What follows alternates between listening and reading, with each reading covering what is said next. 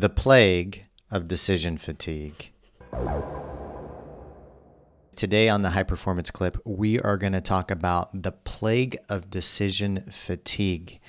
And all of us have experienced this in our life. Quite a few of us are actually unaware or unconscious of it. Decision fatigue is that time when you have so many decisions that you just can't make a decision. I've had times in my life where I have so many decisions to make and so much to do that I get fatigued from it and I'm I just check out. I have to take the day or the afternoon off. It's just too much to handle. And we go through this too much decision fatigue can actually decrease the brain reaction voltage in our brains. It can actually decrease our brain's ability to communicate with other parts of our brains. And it can also stop the brain's ability to filter our triggers and our emotional reactions, our primal reptilian brain reacting from something. Decision fatigue is a plague that too many of us deal with that we don't fully understand. But the great news is, you guys, we can stop it. With a little knowledge and awareness of what is happening, there's a way to do that.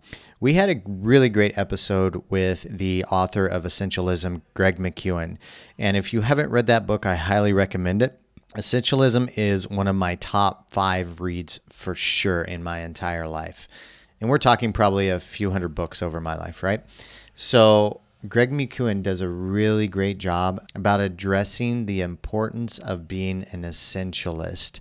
Now, a lot of people relate that to a minimalist, and I actually think they're quite a bit different. Minimalists are about minimizing, minimizing, and minimizing. Essentialists are about finding the things that are essential in your life that give you an incredible amount of value. But on the podcast, one thing that Greg mentioned is he said, Chris, like I'm an expert in essentialism, but I'm still always cutting the fat. I have two kids. I've got a new book launch.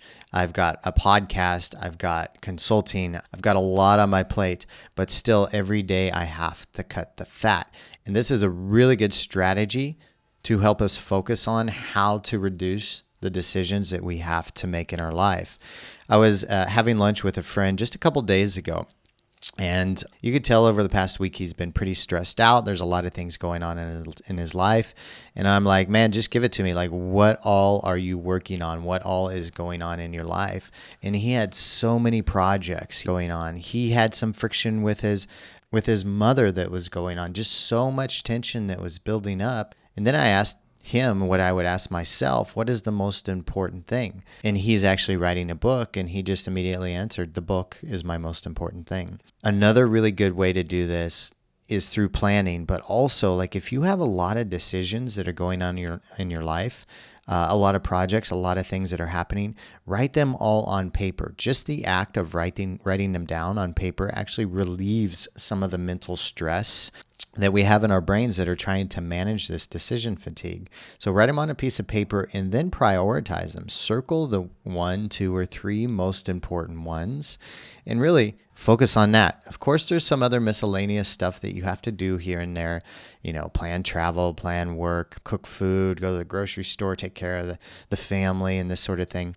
But I find, in my experience, especially as an entrepreneur over the years, that the more I focused on the priorities, the ones that are really important to me, the little things either fizzle out or take care of themselves somehow in some way.